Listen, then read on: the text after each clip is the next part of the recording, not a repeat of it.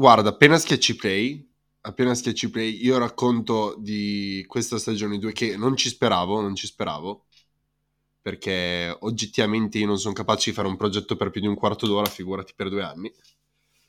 Voi non è che siate molto d'aiuto, quindi grazie, quindi grazie. Ma oh, Appena schiacci play io dico non ci speravo nella stagione 2, poi un giorno Alessandro prende, scrive alle 4 e mezza del mattino boh, che famo la stagione 2? Quando registriamo? E tutti abbiamo detto, boh, fai quel giorno lì. Che giorno è oggi? Di 17. Tutti fai 17 e noi abbiamo detto, ok, no, in realtà era ieri. Però vabbè, Alessandro nel frattempo ti sei fatto operare, così dobbiamo farci. E siamo qua per la stagione 2. E siamo qua per la stagione 2. Siamo pronti? Personalmente no. Però eccoci qua. Eccoci qui, eccoci qui. Eccoci qui. Eccoci qui. Eccoci qui. Metti qua la sigla, però metti anche degli spari di pistola. Bang, bang, bang.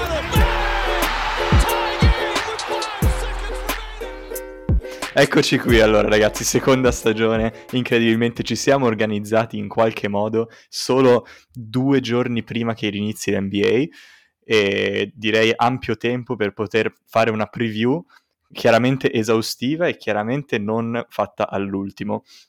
Quindi No, è che noi ce l'abbiamo pronta da mesi, ma abbiamo deciso di tirarla fuori solo adesso. assolutamente, assolutamente, Sì, tutto sì, qui dentro, sì, disse puntando alla sua, tem- alla sua tempia. Parte 1, perché facciamo una parte 1 e una parte 2. Quindi questa è parte 1. Facciamo due parti? Bene. Facciamo due parti. Questa è parte 1 in cui parliamo dell'Ovest o la West e poi facciamo la parte 2 che registriamo app- subito dopo questa in cui faremo la Eastern Conference. A differenza dell'anno scorso però non parleremo di, di classifica 15, 14, 13, 12, 11 eccetera eccetera. Però andremo a prendere la classifica dell'anno scorso e faremo, eh, non so, qualche minuto su ogni squadra. Quindi, e poi diremo dove la vediamo eh, alla fine di quest'anno. Quindi iniziamo direi. Un se- ultima cosa, ultima cosa, io sono disposto a rinunciare al Belfagor, ok? Grosso tema dell'anno scorso che ci ha impegnato. Se noi siamo disposti a combattere in tre per riuscire a stare nei 45 minuti. Che i No. Numerosissimi milioni di ascoltatori l'anno scorso abbiamo raggiunto un episodio da 1 milione e 200 mila ascoltatori, grazie a tutti. Grazie a tutti. E ci hanno detto 45 minuti, poi ne abbiamo stoppato. Quindi vediamo se ci riusciamo. No, è la preview dell'NBA, non si può fare 45, almeno 2 ore e 40. almeno. Iniziamo allora dalla classifica dell'anno scorso della Western Conference. La prima, la, la- la one seed, i dimenticatissimi Utah Jazz con 52 vittorie e 20 sconfitte l'anno scorso. Erano il primo seed? Sì, Yes. Ma veramente? erano il primo seed. Ma non ci credo, raga, non me l'ero completamente scordato. E vi dirò di più, secondo me quest'anno potrebbero ripetersi. Loro sono proprio una macchina da regular season. S- Da un lato ti do ragione, da un lato ti do ragione. Cioè, in regular season fanno il loro. Dall'altro mi sembra che il loro basket sia... L'avevo detto anche l'anno scorso avevo sbagliato. Fino a- ai playoff dove avevo azzeccato in cui sono stati brutalizzati. Mi sembra che il loro basket sia proprio un basket scaduto, puntano ancora su certi tipi di giocatori come Rudy Gobert, che non dovrebbero stare né in cielo né in terra, altro Mike, Mike Colley, altro ingrato. Quindi non lo so, io mi, mi- mi, eh, sinceramente dubito del fatto che riescano a ripetersi proprio per quello, perché sono prevedibili. O comunque anche loro saranno disposti a cambiare qualcosa se dici ogni anno arrivo tra le prime tre e poi puntualmente ai playoff vengo, vengo, vengono solo parole che non posso dire, vengo brutalizzato, ripetiamo, ripetiamo questa parola, brutalizzato. Hanno cambiato poco rispetto all'anno scorso. Hanno aggiunto il grandissimo e irreprensibile Eric Pascal, grande amico di, di Mitchell, tra l'altro. Non so se lo sapevate, ma ora lo sapete, grande amico di Mitchell. E poi mi sa che non c'era l'anno scorso, ma hanno aggiunto Hassan Whiteside come backup centro, perché sai, a Gobert eh, può solo succedere... può solo... puoi solo mettere Whiteside come backup di Gobert. Gobert, tra l'altro, tre volte Defensive Player of the Year dopo l'anno scorso. Sì, ma Dio santo. L'anno scorso sono sicuro che abbia vinto, ma era la terza volta? Perché era in back to back prima, no? Prima che Sì, lo fermasse. o era la seconda o la terza anno. volta. Io non- sinceramente non sono sicuro lo meritasse. Sì, è il terzo. È il terzo. Sì, dai, dai, raga, ma di cosa stiamo parlando? Rudy Gobert è il centro più antico del mondo. Vabbè, vabbè, non sono d'accordo. Voi, voi cosa mi dite su questi Utah Jazz? Squadra più triste dell'NBA. Giallo, comincia pure te. Te l'ho detto, secondo me sono abbastanza una, una copia dell'anno scorso, quindi in regular season non vedo problemi per loro. Secondo me finiranno in top 3 abbastanza agevolmente. Eh, però è sempre il problema è sempre i playoff. Io ti dico, non lo so, secondi arrivano, primi o secondi, secondo me, in regular season. Io penso che arriveranno primi, quindi ti do assolutamente ragione, Giallo. Secondo me il fattore campo è importante per una squadra come Utah e soprattutto andare contro Carlo è il mio hobby preferito da un anno a questa parte. Quindi come faccio a dire che non arriveranno primi anche quest'anno? Io li ho messi un po' più giù nel, nel- nella mia idea personale. un po' quanto, Un hai po' questo quanto? sorriso strano, un po' quanto. Li ho messi settimi. Settimi. Raga, non, dai, non ci credo. Come fanno a non floppare? Sono tre anni che sono lì per miracolo divino.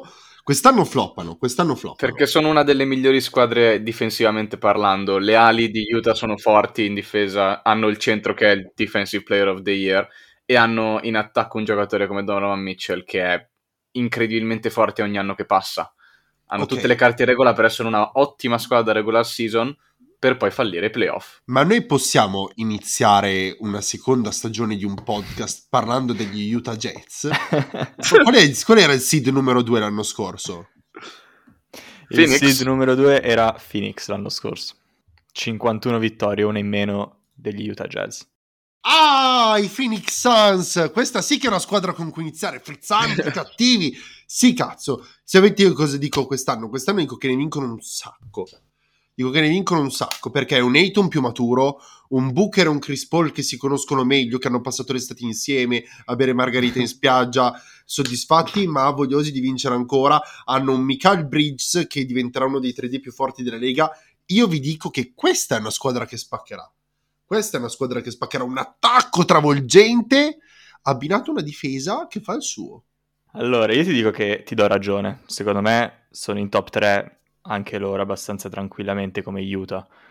Poi dipende molto da Chris Paul quest'anno, perché Chris Paul l'anno scorso ha giocato molto bene.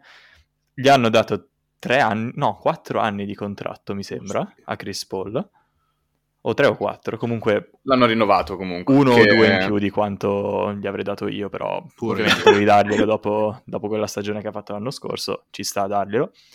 Notizie di adesso hanno appena rinnovato Michael Bridges 4 anni 90 milioni, che comunque è un buon contratto per Sì. un giocatore come Bridges secondo me. Top 3 tranquillamente se la giocano con Utah e con un'altra squadra di cui parleremo dopo. Personalmente io Phoenix li ho messi terzi nella Western Conference, quindi sono d'accordo con voi, in top 3.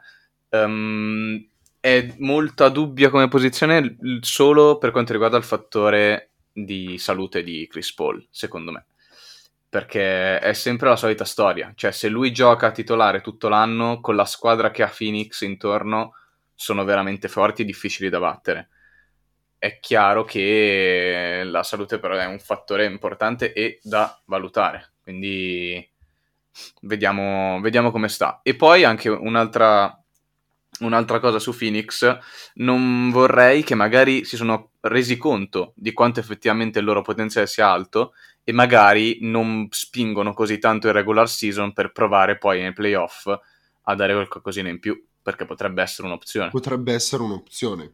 Io credo che il differenziale ai playoff quest'anno rispetto all'anno scorso, in cui sono stati molto fortunati oggettivamente, credo che la differenza grossa la debba fare, e sottolineo la debba fare, a qualunque costo Devin Booker.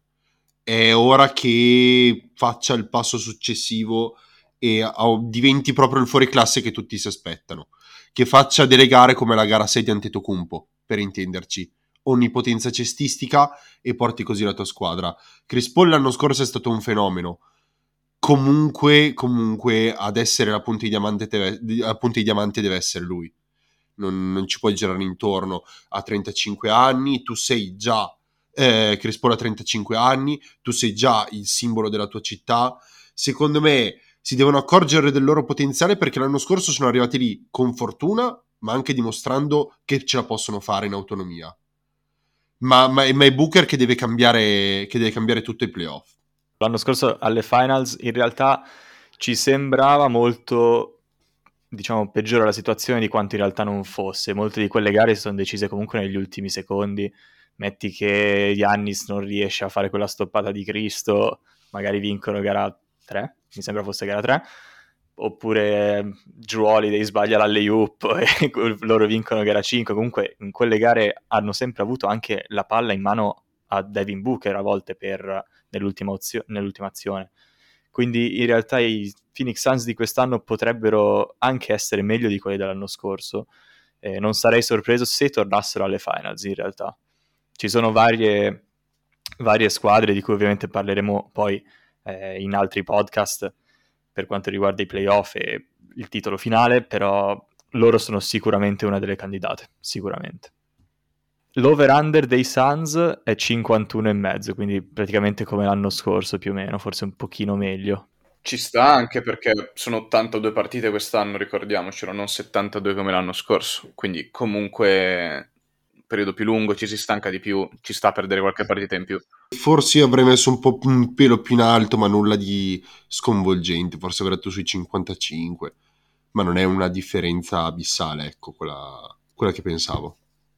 Terzi l'anno scorso invece, distaccate dalle, due, dalle prime due Utah e Phoenix, i Denver Nuggets con 47 vittorie. Che secondo me, secondo me quest'anno arriveranno secondi addirittura secondi, senza Jamal Murray per così tante partite. Sì, perché vedo un, un jump, come si dice, un leap in italiano, come si dice Gianlo, aiutami, un grosso balzo in avanti qualitativamente parlando. Salto di qualità. Di, un salto di qualità, grazie, di Michael Porter Jr., che secondo me aiuterà tantissimo il uh, Joker, che rimarrà il giocatore che conosciamo ormai da anni a questa parte, e nel complesso a me Denver in realtà piace molto come squadra, anzi la trovo una squadra veramente pericolosa ai playoff se Jamal Murray torna ai livelli di Jamal Murray quando ritornerà dall'infortunio.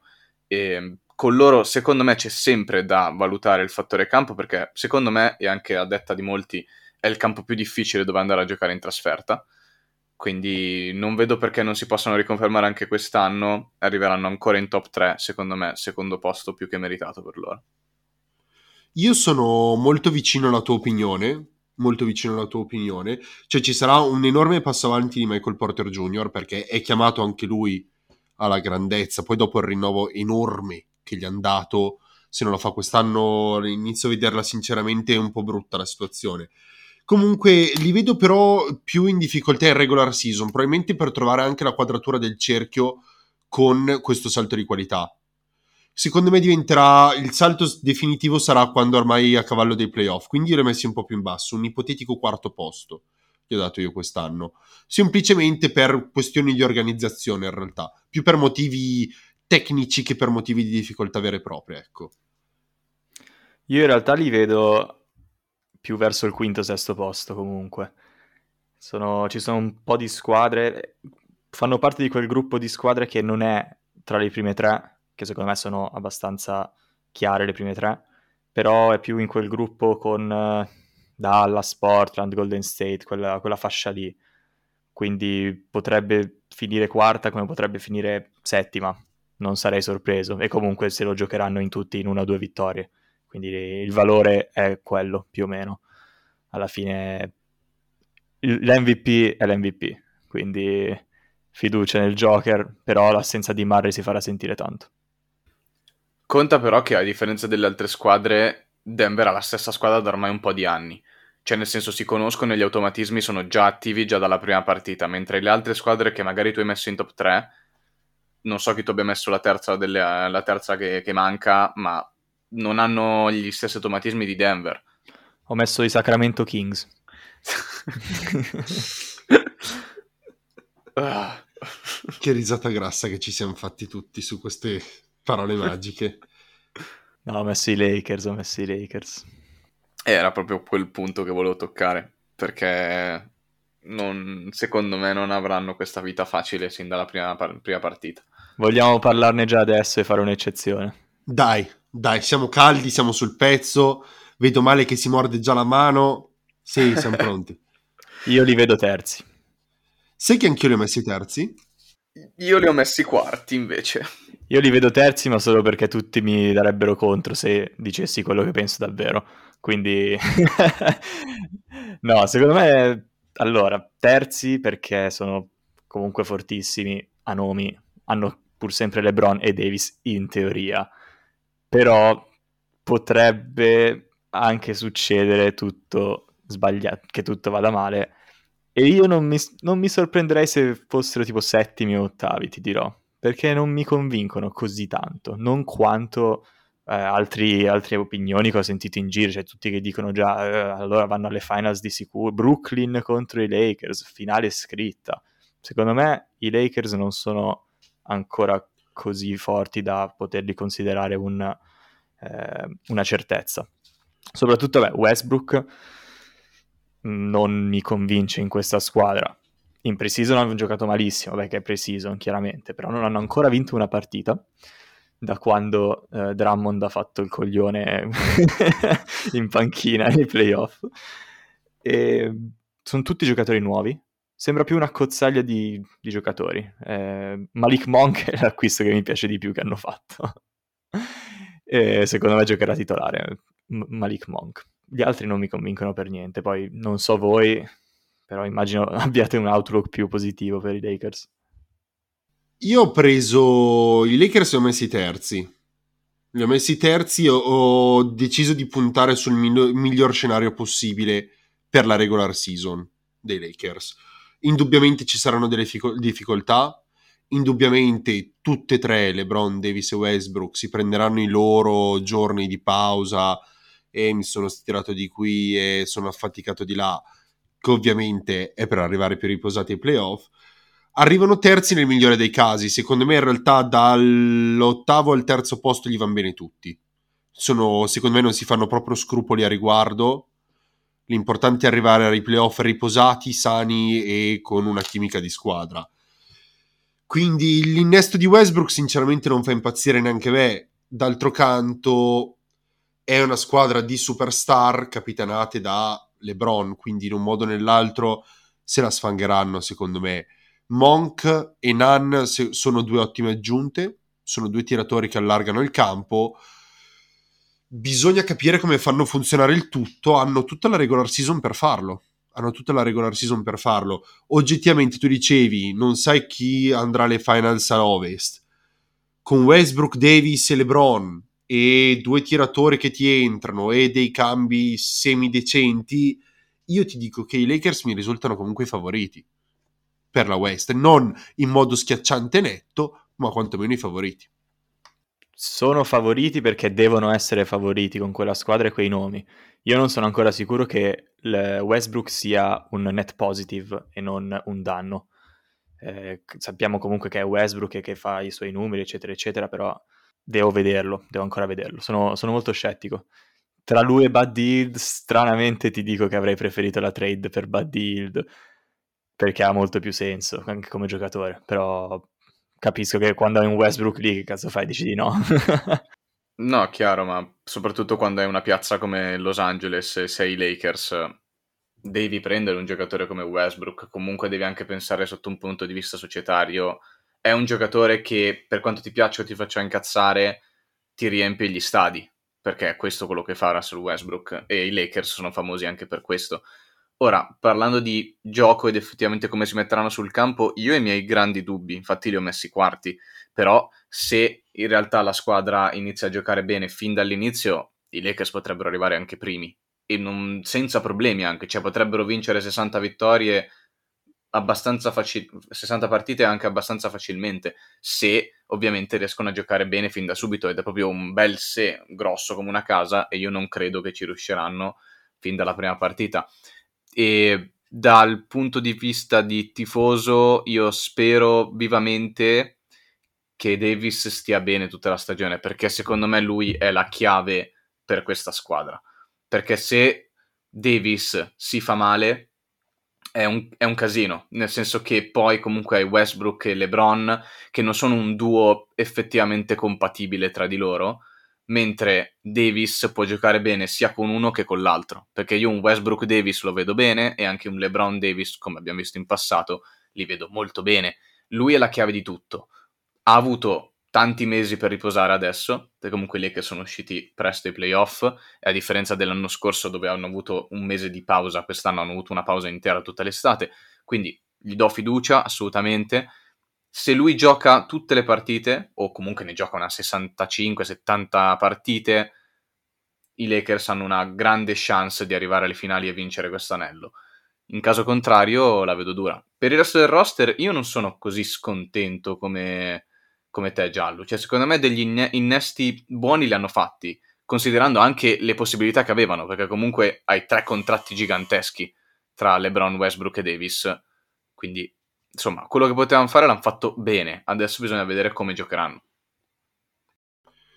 Ma che in realtà volevo aggiungere, a parte il fatto che sono d'accordo che Davis sia effettivamente la chiave di volta del gioco dei Lakers. In realtà, dal punto di vista di tattica vera e propria, secondo me, per gli elementi che hanno, ci sarebbe un gioco che sarebbe perfetto.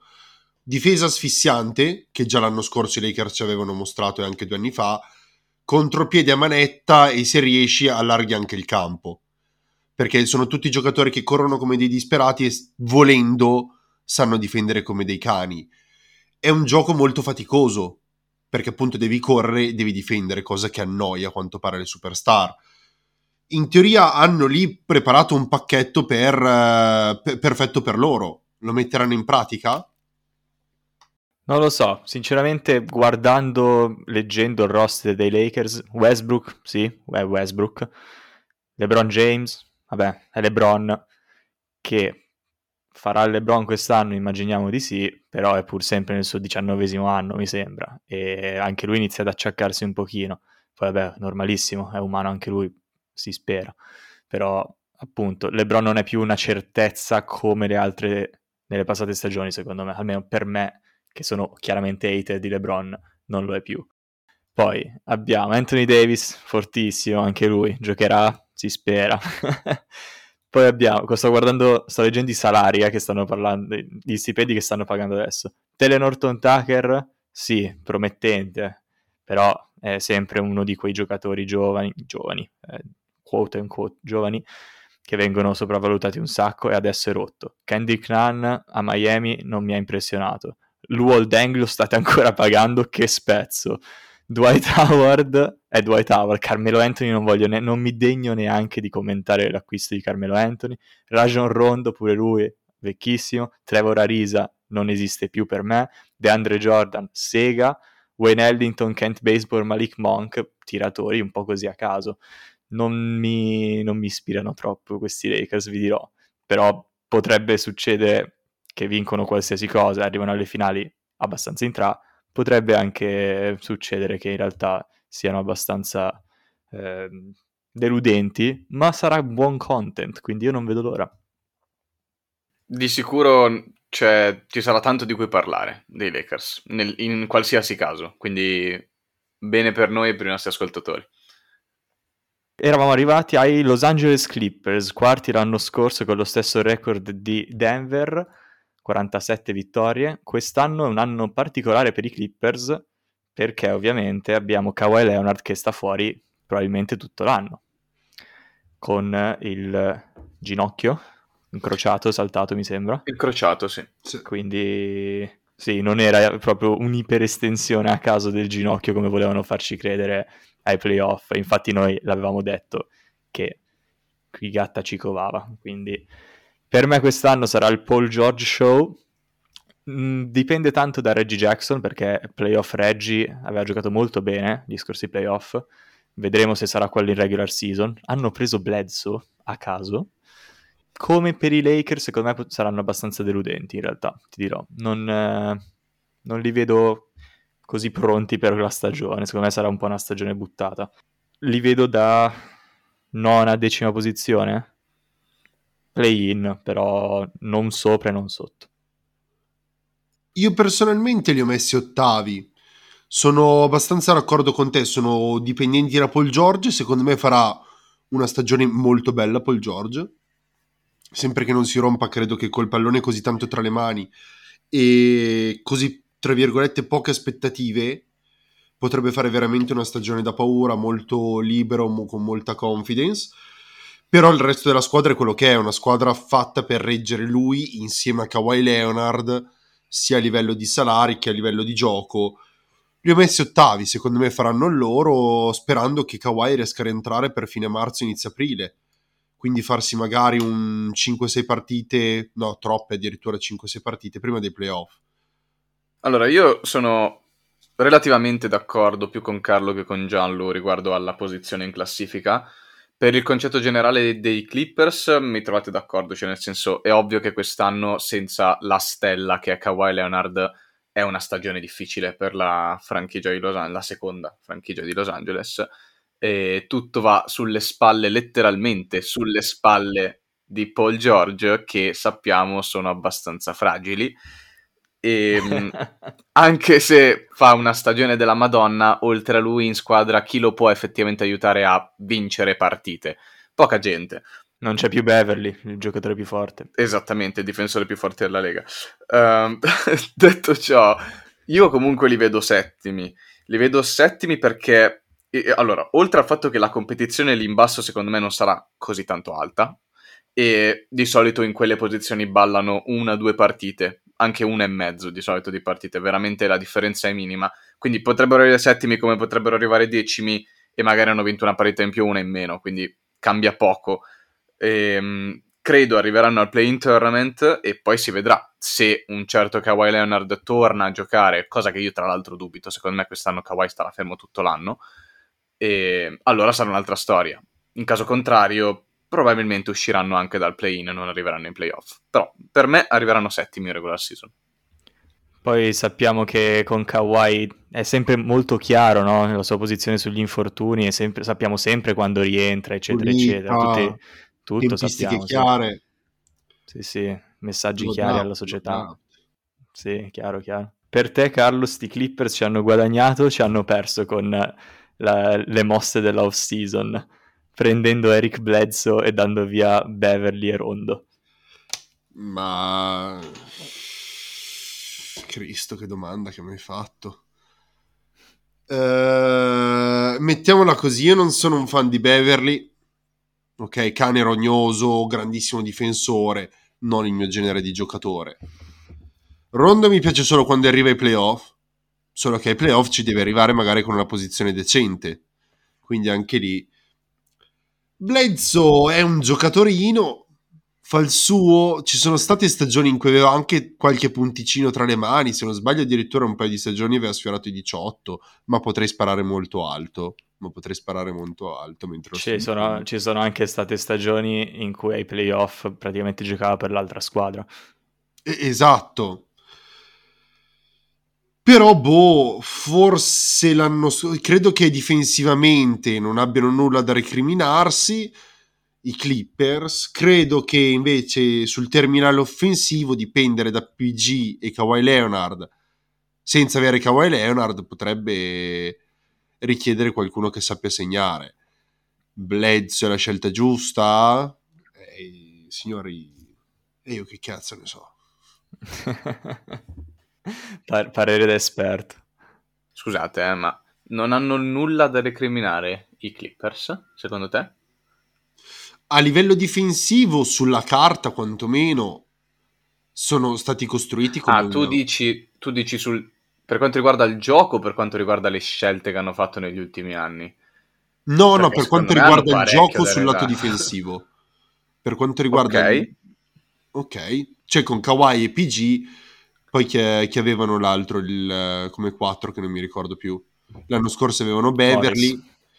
In teoria, in teoria sono, sul perimetro hanno una difesa allucinante, in teoria, poi la gente si deve applicare, quello è sempre un altro paio di maniche. Terence Mann. Lui è un bel prospetto in realtà, cioè lui Sì, è anche forte come ragazzo. Il problema è che i Clippers tre anni fa, ormai sono passati tre anni, erano stati costruiti per vincere il titolo e non sono neanche arrivati alle finals. Sì, beh, allora, in realtà l'unico anno in cui gli puoi dire qualcosa, secondo me, è quello della bolla, alla fine. Mi sembra fosse quello della bolla, quello in cui sono usciti malissimo. Coi Gli Nuggets. altri anni, ragazzi, l'anno scorso si è rotto Kawhi sul più bello, se no ci sarebbero arrivati, secondo me. Poi quest'anno Kawhi è ancora rotto. Nel momento in cui sono usciti i Lakers l'anno scorso e c'era ancora Kawhi, secondo me c'è stato un momento veramente in cui ho detto ok, adesso chi li ferma più? I Erano Bucks. veramente... Eh? I Bucks. Mamma mia, Sì, però se la sarebbero giocata. Squadra di merda. Squadra di merda i Bucks. Ma cazzo, sapete che boh, è passata tutta l'estate e ancora non mi capacito come abbiano vinto. Vabbè. Perché Giannis è un dio, letteralmente un dio greco. Ma è stata letteralmente. una, una partita ha fatto il dio, gara 6. E lì l'ho, l'ho messo anch'io. E lì l'ho messo anch'io. Gara 6 è stata veramente una prova di basket divino. Ma i- mi- no, guarda, non riapriamo il capitolo dell'anno scorso. Se no impazzisco. Vabbè, se no impazzisco. Pazzia e follia a Milano. Passiamo al prossimo- alla prossima squadra. Chi erano? I Dallas Mavericks. Erano arrivati quinti l'anno scorso i Mavericks. Quinti però a pari merito con Portland e Lakers per numero di vittorie. Ok. Io personalmente li ho messi sesti. Quindi in pratica mh, né tanto di più né tanto di meno rispetto all'anno scorso. Non, eh, non mi piacciono. Non mi piace come squadra. Non mi piacciono i giocatori che hanno in squadra. Mi piace soltanto Luca perché Luca è fortissimo. Ma oltre a lui, secondo me, Dallas sta facendo un errore madornale a non eh, giocare tutte le proprie carte su questo ragazzo in questo momento e continuano ad aspettare, aspettare, aspettare e non so perché. Cioè, quando è un giocatore come Luca Doncic dovresti fare di tutto per affiancargli il meglio possibile. E invece continuano a, a sprecare opportunità dopo opportunità e questo mi fa veramente incazzare e mi farebbe incazzare di più, ancora di più se fossi un tifoso dei Dallas. Detto ciò, secondo me Doncic da solo, perché alla fine stiamo parlando di un giocatore che gioca da solo, perché non, non portatemi Porzingis come altro giocatore, per favore, Beh, dai, Cristo. per piacere, e più di arrivare sesto non può. Quindi, secondo me, sesta è la posizione giusta per Dallas quest'anno. Sono letteralmente la squadra dell'anno scorso, però hanno invece di Josh Richardson si sono presi Moses Brown. Che non è male, a me piace in realtà Moses Brown. Giocatorino molto di nicchia. Io personalmente, innanzitutto, la, la prossima volta, la prossima squadra inizio io a parlare perché eh, già per il diciottesimo caso di fila io ho messo Dallas sesta. Ok, ma hai rubato tutto ciò che avevo da dire perché sono lamentele che in realtà facciamo sia io che te che Gianluca dall'anno scorso. Quelle che non è possibile avere un fenomeno come Doncic in squadra e fare come massimo acquisto il cadavere di Porzingis perché non era già più un giocatore quando è andato a Dallas. Poi gli metti di fianco eh, Tim Hardaway Jr. Dai, chi è? Dai, ma chi è? Ma chi è Tim Hardaway Jr.? Ma non scherziamo, per piacere.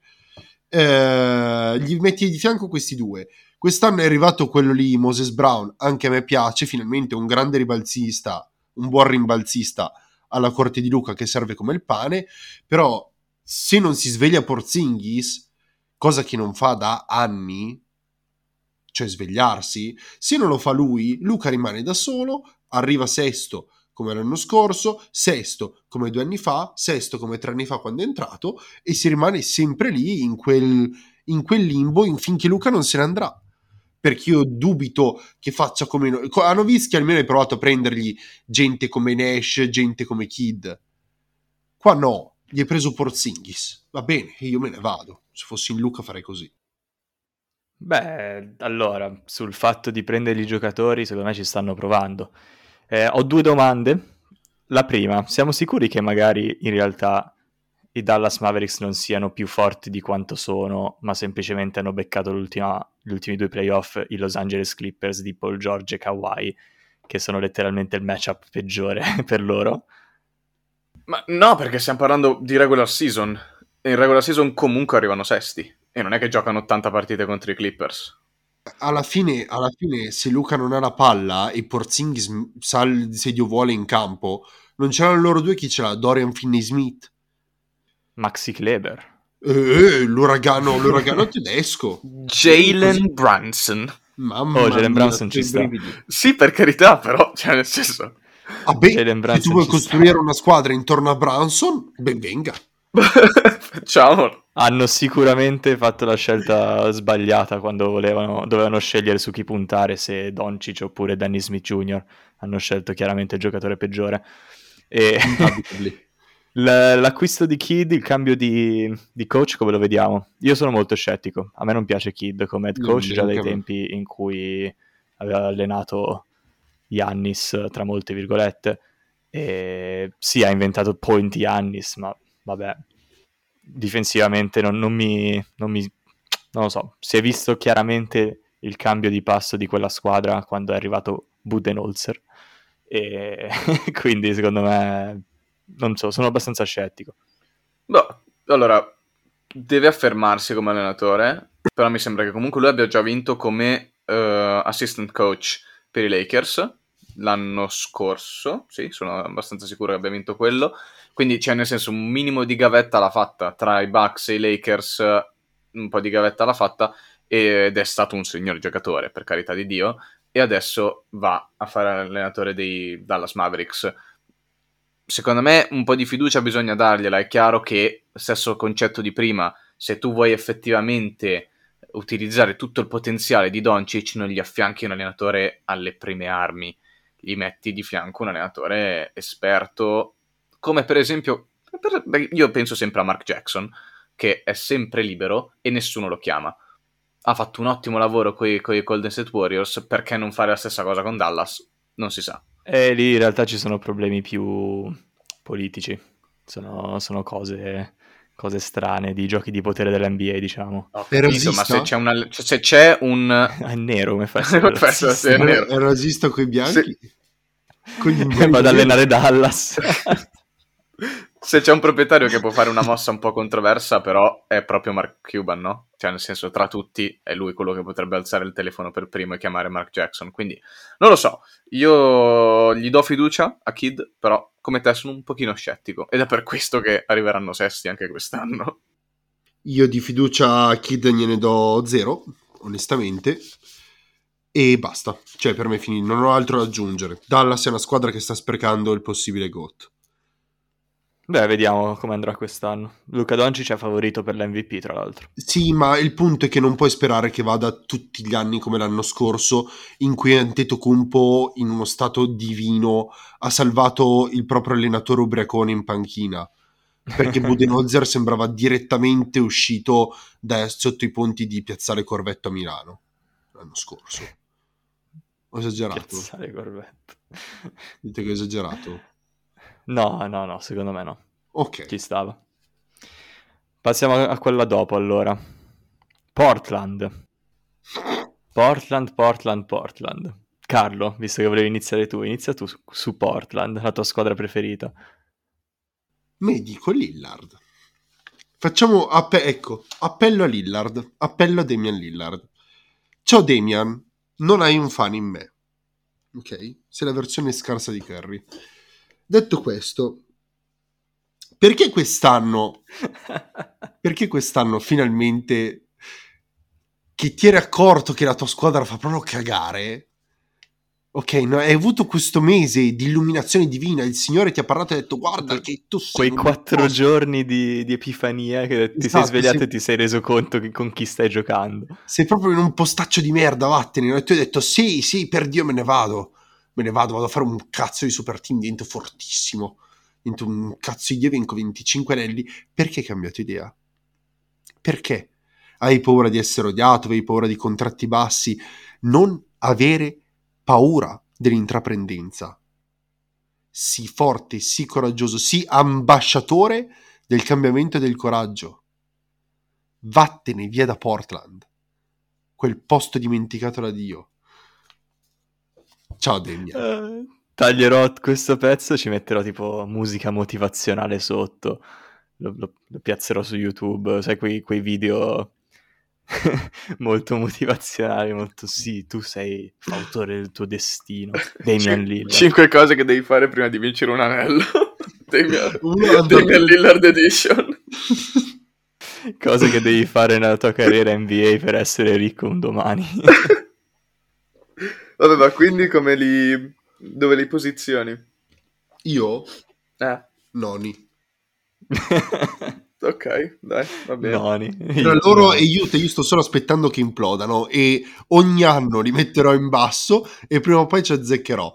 Perché è un miracolo divino che stiano ancora in piedi quelle due franchigie. Ce l'hai fatta con Toronto l'anno scorso, quest'anno stai cercando Esatto, la tua prossima esatto. vittima. Esatto. Io li metto un po' più alti, li metto sempre in quella solita fascia di mediocrità loro, quella mediocrità medo- medio buona, quindi sesta, settima, quinta, quelli lì. Basta, questa è finita la tua analisi su Portland. Assolutamente. Ok. No, mi piace il fatto che abbiano dato via Canter e, e Carmelo Anthony soprattutto, quindi secondo me potrebbero migliorare solo per il fatto di essersi tolti quest- questi pesi nello spogliatoio e in campo soprattutto. Io non accetterò questo odio gratuito verso Carmelo, perché già prima ho detto, non ho detto niente, adesso basta, ok? Non vedo perché c'è bisogno di odiare su un Hall of Famer di questo calibro. Non mi odio nessuno, non odio nessuno. Disprezzi. Dis- no, vedo le cose per come sono. Hanno perso Derrick Jones Jr. e hanno preso Larry Nance, letteralmente. No, Cody Zeller, to. Brrr. Domanda, ma, ma, ma Myers... Tony Snell! Mi Grandissimo. ero dimenticato. Ma Myers Leonard dov'è finito? Ha smesso di giocare a basket? Poveretto. Basta. poveretto. Da quella volta lì che ha insultato gli ebrei è finita? Hashtag eh, Free Myers Leonard. i Myers Leonard. Vabbè. Comunque per me Portland arriva ottava, quindi diciamo che non, non ci sono tante altre parole da spendere, sono d'accordo più o meno con quello che avete, avete detto voi. Cioè, il mio ragionamento per cui, che mi ha portato a metterli ottavi è stato il fatto che secondo me Lillard quest'anno non sarà così motivato come gli altri anni. E quando la tua superstar non è così motivata come, alt- come prima, e dato che poi la tua squadra era letteralmente dipendeva solo da lui, non, non sarà un anno facile per Portland. Poi c'è CJ McCollum che mi sembra comunque sia tornato da un infortunio molto grave e non mi dà troppa fiducia. Alt- all'altro l'altro mezzo giocatore, come si chiama? Il centrone. Nurkic. Nurkic, pure lui. Insomma, non ispira tanta fiducia, quindi ottavi. Sono l'unico che ci me. crede ogni anno in Nurkic. Sì, ogni anno te lo prendi, però secondo me ottavi. Posto giusto per Portland. A posto, a Passiamo alla posto. prossima. Passiamo alla prossima. C'erano i Lakers, ma li abbiamo fatti. Golden State Warriors, ragazzi miei. Golden State Warriors quest'anno sono più forti dell'anno scorso, chiaramente. Ci siamo rifatti una panchina. Abbiamo Jordan Poole, che è praticamente il nuovo Steph Curry, ma un po' più atletico. E quindi io direi che quest'anno arriviamo alla posizione numero 0. Cioè, fanno una lega a parte per noi. E... No, però siamo forti quest'anno. Purtroppo Clay Thompson tornerà a gennaio. Si dice gennaio, secondo me più febbraio, però si dice gennaio.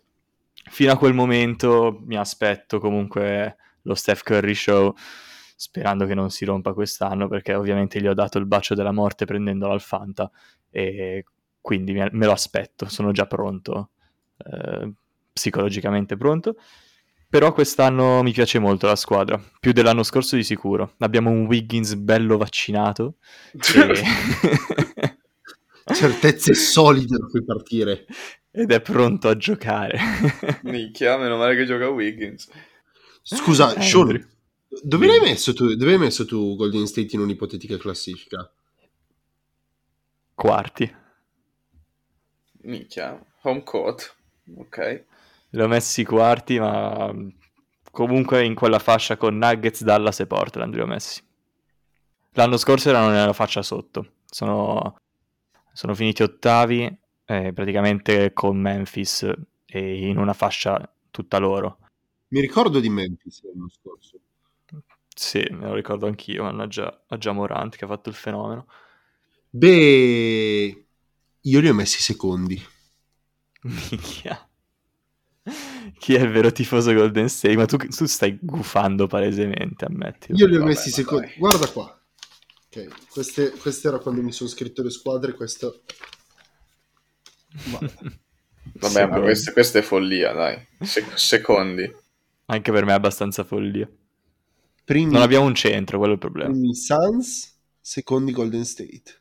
Se non avete un centro, avete un Wiseman che si è allenato un anno ed è un anno in NBA, ha ricevuto la prima scoppola al play-in, avete un Draymond Green che parte tutto l'anno. Se non si rompe Curry, secondo me macinate le squadrette e su quello fate un sacco di, di vittorie facili.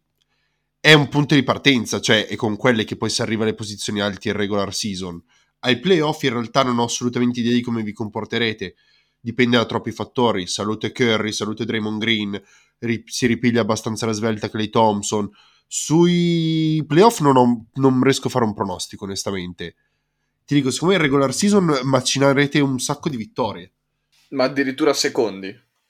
Per contingenze, per contingenze, perché le altre squadre faranno qualche floppino contro le piccole, invece loro no. Cioè, proprio per contingenze. Ti ho detto, non, non ho una, non ho una risposta valida per quello che succederà dopo.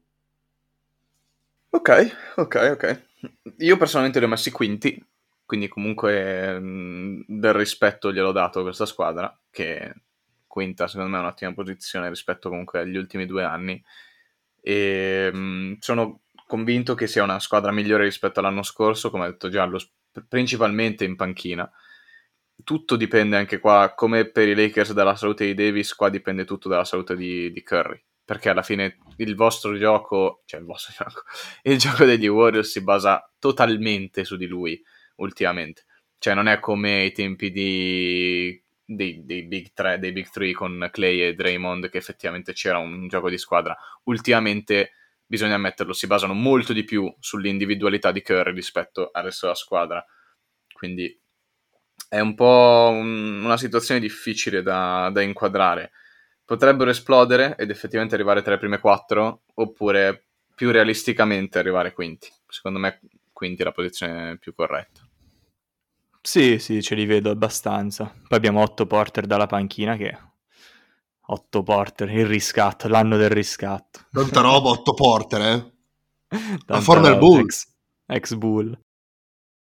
I Memphis Grizzlies erano arrivati noni la scorsa stagione.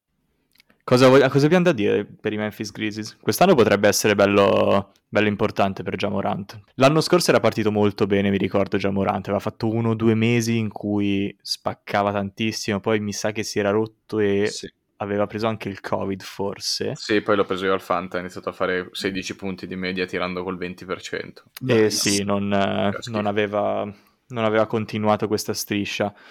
Hanno perso Valanciunas, rip- ritroveranno però per un anno intero Jaren Jackson e si sono presi Steven Adams. Cioè, A però, caso, Steven Adams. però sì, eh, ce li vedo comunque insieme ai Clippers in realtà ti dico, in quella fascia lì. Quella fascia appena sotto Nuggets, Golden State, Dallas e Portland, però meglio delle altre squadre ad ovest che saranno più sotto. Carlo, tu che sei estimatore di Jamorant. Io, continuando le mie unpopular opinion, li ho messi quinti davanti a Dallas. E vi spiegherò anche il perché. E vi spiegherò anche il perché. Io, eh, forse vi anticipavo già qualcosa ieri mentre discutevamo di come organizzarci. Sono convinto che Memphis abbia fatto, abbia costruito quello che Dallas stava tentando di mettere su. Ovviamente è una versione più ridimensionata perché Doncic è chiaramente più forte di Jamorant, nonostante Jamorant abbia il potenziale da fuori classe, nonostante Jamorant abbia il potenziale da fuori classe, hanno costruito una eh, coppia di 1-4 in cui l'uno sa sia entrare con una cattiveria inaudita, sia far giocare gli altri giocatori in campo, dettando i tempi, in Jamorant. Hanno trovato un 4 che sa essere sia un buon rimbalzista fisico all'interno, sia mm, non un rimbalzista da 12 rimbalzi, però già che riesce a, a- a far sentire il fisico all'interno e riesce eh, in alternativa a spaziare il campo per le entrate del suo 1 e gli hanno costruito attorno una squadra di role player che sa reggere il passo. Secondo me questo è quello che sta tentando di fare Dallas con dei fallimenti inauditi. Memphis è riuscito a metterla su. Ve l'ho detto, il livello di JJJ e di Jamorant non credo sia quello che possono raggiungere Doncic e Porzingis. Doncic e basta. sì, esatto, Doncic e basta. Però Memphis funziona. Memphis funziona. E secondo me quest'anno spaccano, raga. Cioè, non, mh, mm, arrivano quinti e ci pi- piaceranno tutti. Non lo so, io non, non, mi trovi d'accordo. Io li ho messi decimi. Non, uh, questo Jaren Jackson Jr. a me non convince così tanto come convince te. È veramente fragile, molto molto fragile. E ha anche delle partite in cui a volte ti chiedi se stia giocando o no. Ha delle partite in cui fa il, fa il fenomeno e altre in cui non ti sei neanche reso conto che sia sceso in campo. E lo stesso in realtà a volte vale anche per Jamorant, perché sì, è fortissimo, però ci sono state tante partite brutte l'altro anno, l'anno scorso.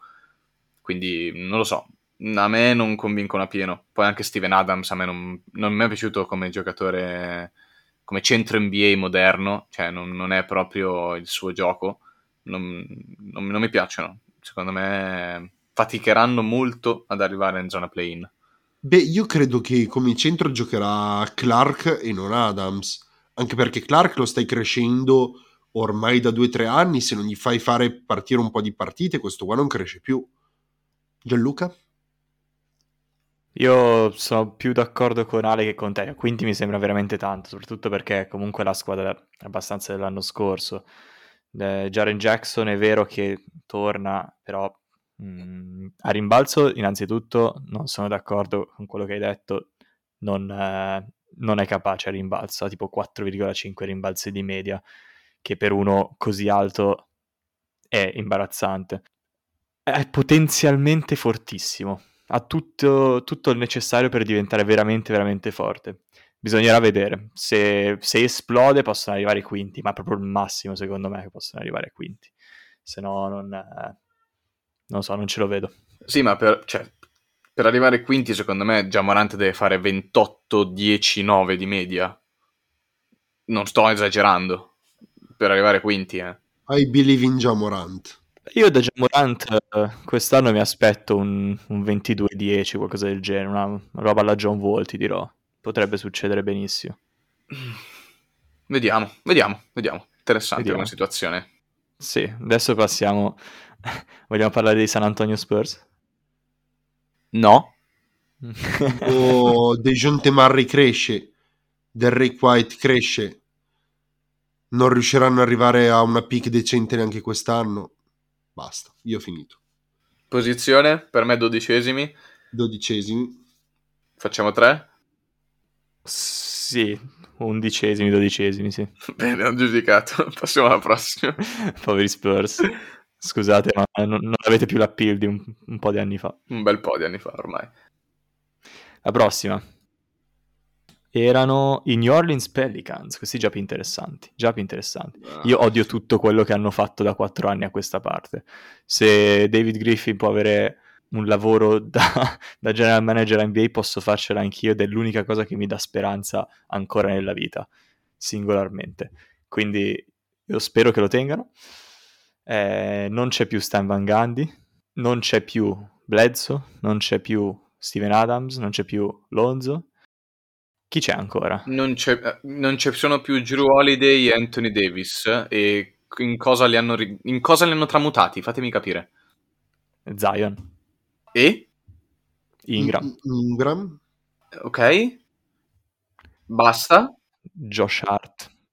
Cristo santo. Cioè, Anthony Davis e Drew Holiday. Eh, però hanno fatto una squadra adesso. Zion si è lamentato quest'anno d'estate ha detto io mi trovo bene New Orleans perché sa di essere una superstar che è finita in un mercato di merda, ok?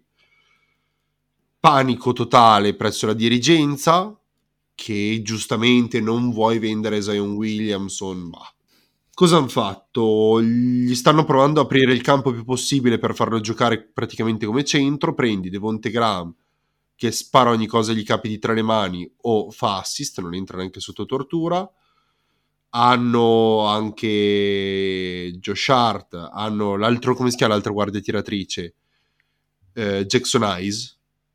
No, è Nikhil Alexander. Nikhil Alexander Esatto, anche lui spara tutto quello che gli capita tra le mani. Eh, un centro in Valanciunas che quest'estate non mi ricordo quale descrizione l'aveva detto come in grado di aprire un po' il campo. Io non so che partite abbiano visto di Valanciunas che tira le triple. No, beh, ti assicuro che le tira invece. Mm, abbastanza da aprire un campo? Boh, Cioè, non è un centro che ne so, Lopez. alla Davis o all'Embiid, però le sue triple le spara. Cioè, nel senso, una tripla partita te la mette tranquillamente. Ma Specialmente, sembra... specialmente quando era a Toronto, mi ricordo che era una squadra che guardavo spesso, l'anno in cui hanno vinto il titolo, prima che, prima che dessero via Valanciunas, tra l'altro, le sparava di brutto, cioè le, le provava senza problemi. C'era Valanciuna su quella squadra, sei sicuro? L'hanno, l'hanno venduto, mi sembra, prima della, free, della, della trade hanno, preso, deadline, hanno preso Gasol in quell'anno lì, è vero, è vero, è vero. però giocava a Toronto. Non mi sembra comunque l'idea di Stretch 5 che serve a Zion, scusami. È c'era... quello che si può permettere New Orleans, però, eh, cioè, nel Ma senso, non puoi permetterti trovavi- tanto.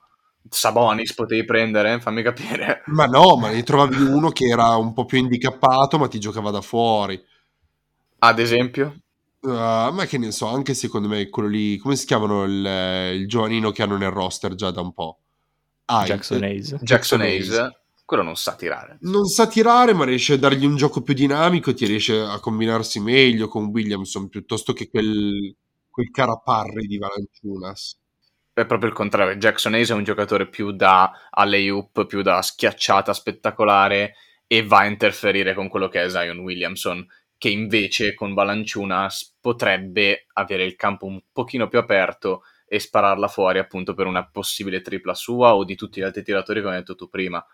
Il- secondo me la mossa Valanciunas non è criticabile perché le altre opzioni non erano non, non- cioè, non c'erano altre opzioni per una squadra come New Orleans o prendi Sabonis o prendi Adebayo o che cazzo ne so, cioè, no- non ci sono altri giocatori di quel calibro che sappiano tirare da tre che sono stretch 5 non esistono No, a me è piaciuto come, come aggiunta. secondo me ci sta ci sta Io probabilmente vedo un po' troppo Valanciunas come un, cara- un paracarro e basta.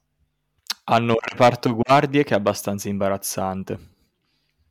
Cioè, Trenino Thomas Satoransky che si ritroverà chiaramente lui il titolare probabilmente. Davanti a Devonte Eh, Graham. Sì, assolutamente, assolutamente.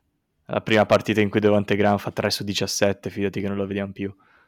classica partita da Devante Graham Sì, 3 su mamma mia. 17 Sai è? Che, è che è persino uno scenario probabile. Cioè, non è che dici lo- per il meme, no? È- andrà esattamente così. Ha fatto letteralmente 4 mesi bene Devonte Graham e tutti lo sopravvalutano per quello. È tipo il Cialanoglu dell'NBA. Wow. wow. Ma voi volete dire ancora qualcosa su New Orleans? No, effettivamente stiamo già parlando da troppo tempo. Io li ho messi tredicesimi quest'anno. Io undicesimi sopra gli Spurs, per intenderci. E io addirittura sotto. Anche perché non so se avete visto la forma fisica di Zion. Boh, sembra... Ve lo ricordate l'orso abbraccia tutti, quello che c'era a Colorado? Sì, porca puttana, che brutto ricordo che mi hai fatto. oh mio dio. Ti sblocca un ricordo. E Lo chi messo a ricorda? abbraccia tutti di Colorado. Porca puttana. Questo lo mettiamo nella, nella storia di Instagram. Senza senso, senza alcun motivo. Pam, beccatevi lo abbraccia tutti di Colorado. Anch'io li ho messi undicesimi comunque, guardando bene, sono proprio da 11. Sì. Undicesimi. Sì, buono. Prossimi, io inizierei a accelerare un po' perché siamo qua da Sì, un'ora. tanto non c'è così tanto da, da dire Tanto adesso. abbiamo finito su Ovest. Sacramento Kings. Interessanti quest'anno. Io in realtà li ho messi noni. È l'ultima squadra per la quale secondo me c'è bisogno di parlare un attimo a Ovest. E se volete vi spiego perché li ho messi noni. Non volete, ve lo dico lo stesso. Perché Darren Fox l'ultimo anno stava per fare di media 25 punti a partita, conditi anche da mi sembra 8.5 assist. E è un giocatore che a me piace tanto. A me lui piace veramente tanto. Mi piace l'intensità che mette ogni partita e continua a migliorare ogni anno. Cioè, è questo- questa cosa la cosa che mi piace di più. Che è- non è un giocatore costante che dice "Ah, quando è entrato sei lo stesso. No, ogni anno continua a migliorare. E Sacramento so che è una piazza di merda, però lui è un giocatore che secondo me ti può vincere un po' di partite. Non dico tantissime, comunque li ho messi noni, però un po' di partite te le può vincere. Con un Bad Yield di fianco, con un Theresa Libarton al secondo anno, diciamo che un qualcosina in più rispetto alle altre squadre lì in basso, secondo me i Kings ce l'hanno. Poi è tutto da vedere, ovviamente, che hanno ancora come allenatore quel, quello schifo di... come si chiamava quello dei Lakers? Sì, Gesù sì, sì, Walton. Bravo, Walton. Ok, quindi quello è da cambiare, però se lo cambieranno potranno arrivare noni. Vediamo. Sono, sono assolutamente d'accordo, secondo me quello è l'ultimo passo che devono fare per eh, iniziare a diventare una franchigia seria e cambiare allenatore. Hanno preso Mitchell al draft, che a me piace veramente tanto, un po' bassino, però ha il cazzo duro. E Ali Burton mi piace molto anche lui. Di Aaron Fox ne hai già parlato tu l'anno scorso, 25,7 di media. Quest'anno non c'è motivo per cui non dovrebbe ripetersi almeno, se non migliorare. Eh, Harrison Barnes è ancora lì. Rishon Holmes, bel giocatore. No, non è più lì. Non è più... No, sì, c'è, ok. Non, non vedevo il suo nome. Attimo di panico. Buddy, Marvin Bagley, hanno giocatori decenti. Da nona posizione, nona decima posizione. Non lo so, io quest'anno c'ho- ho deciso proprio di, aver- di perdere tutte le speranze su Sacramento, le ho messe addirittura quattordicesimi. la madonna. Sì, sì, sono stato Cioè, iper tu li hai messi davanti a OKC, cioè dietro OKC o Houston? Sì, Pazzo. perché pazzo, vedo in pazzo. Fox il- un fenomeno. Questo è Cap. F- Fox è un fenomeno, sono d'accordo con voi, Fox è assolutamente un fenomeno. Harry Burton, altro potenziale veramente da giocatore fortissimo, devo ancora capire bene quale sia il suo ceiling, anche perché oggettivamente non ho visto così tante partite di Sacramento, non, non mi piace infilarmi gli spilli sotto le unghie, quindi... Hild, altro giocatore, è un cecchino devastante. Può fare di più? Non lo so. Va benissimo con Fox, almeno a livello teorico, a livello pratico, sembra sempre. Non siano mai andati veramente d'accordo, non si siano mai accettati. E poi basta, vedo sempre questo deserto intorno a il- l'1-2 che hanno. Aliberton è stato pescato dal, dal cilindro così a random l'anno scorso, non sa nemmeno Divac come l'ha pescato. E Rishon Holmes, sì, giocatorino. Bagley, sì, giocatorino. Anzi, giocatore proprio schifoso. Bagley. Eh, Bagley tra, tra quelli lì è chiaramente il peggiore, però comunque È, proprio me, andato eh, giù di testa. sottovaluti molto i giocatori di Sacramento. Personalmente sì. Personalmente sì. Eh, non, non ho un minimo di speranza per Sacramento. Non ho un minimo di speranza. Non riesco a averla. Basta. Mi sto deprimiendo. Passiamo alla prossima? Sì. Prossima, Minnesota Timberwolves. Oh, raga. Undicesimi. Io ho messi decimi, così, debotto, senza senso. Decimi e secondo me potrebbero non andare male, anche perché vedendo le poche statistiche che ci sono state intorno al trio Edwards, eh, Russell, Towns, quando hanno giocato insieme hanno performato. Con un Beasley, con un 4 così. Secondo me il loro playing tournament potrebbero addirittura sfangarselo. Dipende da quanto stanno sani. Che Come si dice palle mosce in inglese, Giallo? Palle mosce in inglese. Soft. Che stai Soft, descrivendo? soft. Towns, Russell, Edwards, l'allenatore, la franchigia. Tutti in quella squadra tranne Ant-Man. Tu- tutti palle mosce, zio. Sono tutti e magari Ant-Man riesce a Cioè, lui, Ant-Man è l'unico che. Anthony Edwards è, è l'unico che effettivamente mi dà un po' di hype, un minimo, un barlume di speranza per quella squadra, ma gli altri palle mosce proprio. Cioè, non li vedi che. Cioè, non hanno, secondo me, non hanno voglia di vincere le partite. Non hanno voglia neanche di giocarle le partite. Hanno detto, bella, siamo qua insieme, gli amici, io, D'Angelo Russell e Carl Anthony Towns. Bella, per noi è finita qui. Pagateci, non rompete i coglioni. Finita lì. Cioè, proprio. Mi fanno incazzare. Una squadra che mi fa incazzare. Abbiamo notizie di Malik Beasley. Sì, ce l'ho al Fanta e dovrebbe giocare, però non dovrebbe giocare da titolare, a quanto ho capito. Tra l'altro, io ve lo dico: se quest'anno non fa qualcosa Minnesota, da- dan via Towns, sicuro. Proprio ve lo do per certo. Ci manca solo. Sai, magari fa come, fa come Bradley Bill che vuole rimanere. Vabbè, grazie, è, è- è la squadra che deve venderlo. È la squadra che deve venderlo, non me ne frega niente se tu vuoi restare, se poi quando giochi fai il soft. Quindi adesso o ti punto una pistola e sai che se canni la partita e non me la vinci io ti sparo, oppure io a fine stagione ti vendo. Cioè, non è che vuole rimanere, non è una tua cazzo di decisione. Cioè, ma, ma, ma, ma stiamo scherzando? Ecco, se no diventa veramente come dice male, siamo tutti belli amici simpatici, ci troviamo e, e- e basta, no. No, no, no, no, no, no, no, no, no, no. Beh, squadraccia anche quest'anno, poveretti. Sì, sì. Già. Le ultime due sono OKC e Houston. Quattordicesima e quindicesima in ordine, come l'hai detto. Sì, Io, idem. ok, si vincerà qualche partita perché c'è Shai Alexander, che è forte, fortissimo. Da vincere una partita. Ne vince qualche partita. Beh, è buono. Boh, sai quelle ma- sfangatine. ah, Ne ho messi non lo so. tredicesimi, eh. Cioè, ne ho messi tredicesimi per dire. I Rockets eh, potenzialmente diventeranno forti. Hanno Green, che sembra buono, hanno Wood, che sembra buono, hanno Porter, che sembra buono. Devono crescere. E quest'anno ne prenderanno un sacco, raga. Cioè, non ci sono cazzi. Ben finito? Ben finito? Abbiamo Abbiamo finito finito. Ovest. No, Ovest abbiamo finito. Ci manca solo Est, dai. ci manca quasi- Allora, ci manca allora. poco. Allora, io direi, io direi che adesso, cari amici ascoltatori, cari colleghi tifosi del basket, interrompiamo questo episodio qua, riprendiamo tra poco con un secondo speciale episodio in cui andremo a visualizzare la Eastern Conference. Quindi per ora buon basket, ci vediamo tra molto poco. Yes, per parte 2.